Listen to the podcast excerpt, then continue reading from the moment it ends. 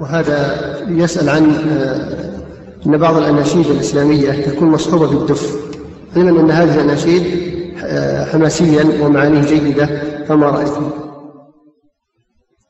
الأناشيد الإسلامية كثر الكلام حولها وأنا لم أستمع إليها إلا من مدة طويلة وهي أول ما خرجت لا بأس لا بأس بها ليس فيها دفوف وتؤدى تأدية ليس فيها فتنة وليست على نغمات الأغاني المحرمة.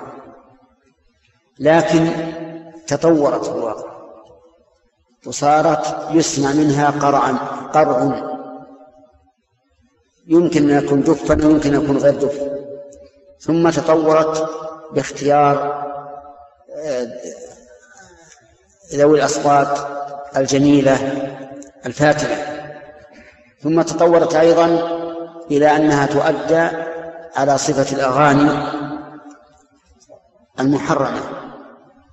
لذلك بقي في المسألة في النفس منها شيء وقلق. ولا يمكن للإنسان أن يفتي بأنها جائزة على كل حال ولا بأنها ممنوعة على كل حال. لكن إن خلت من الأمور التي أشرت إليها فهي جائزة.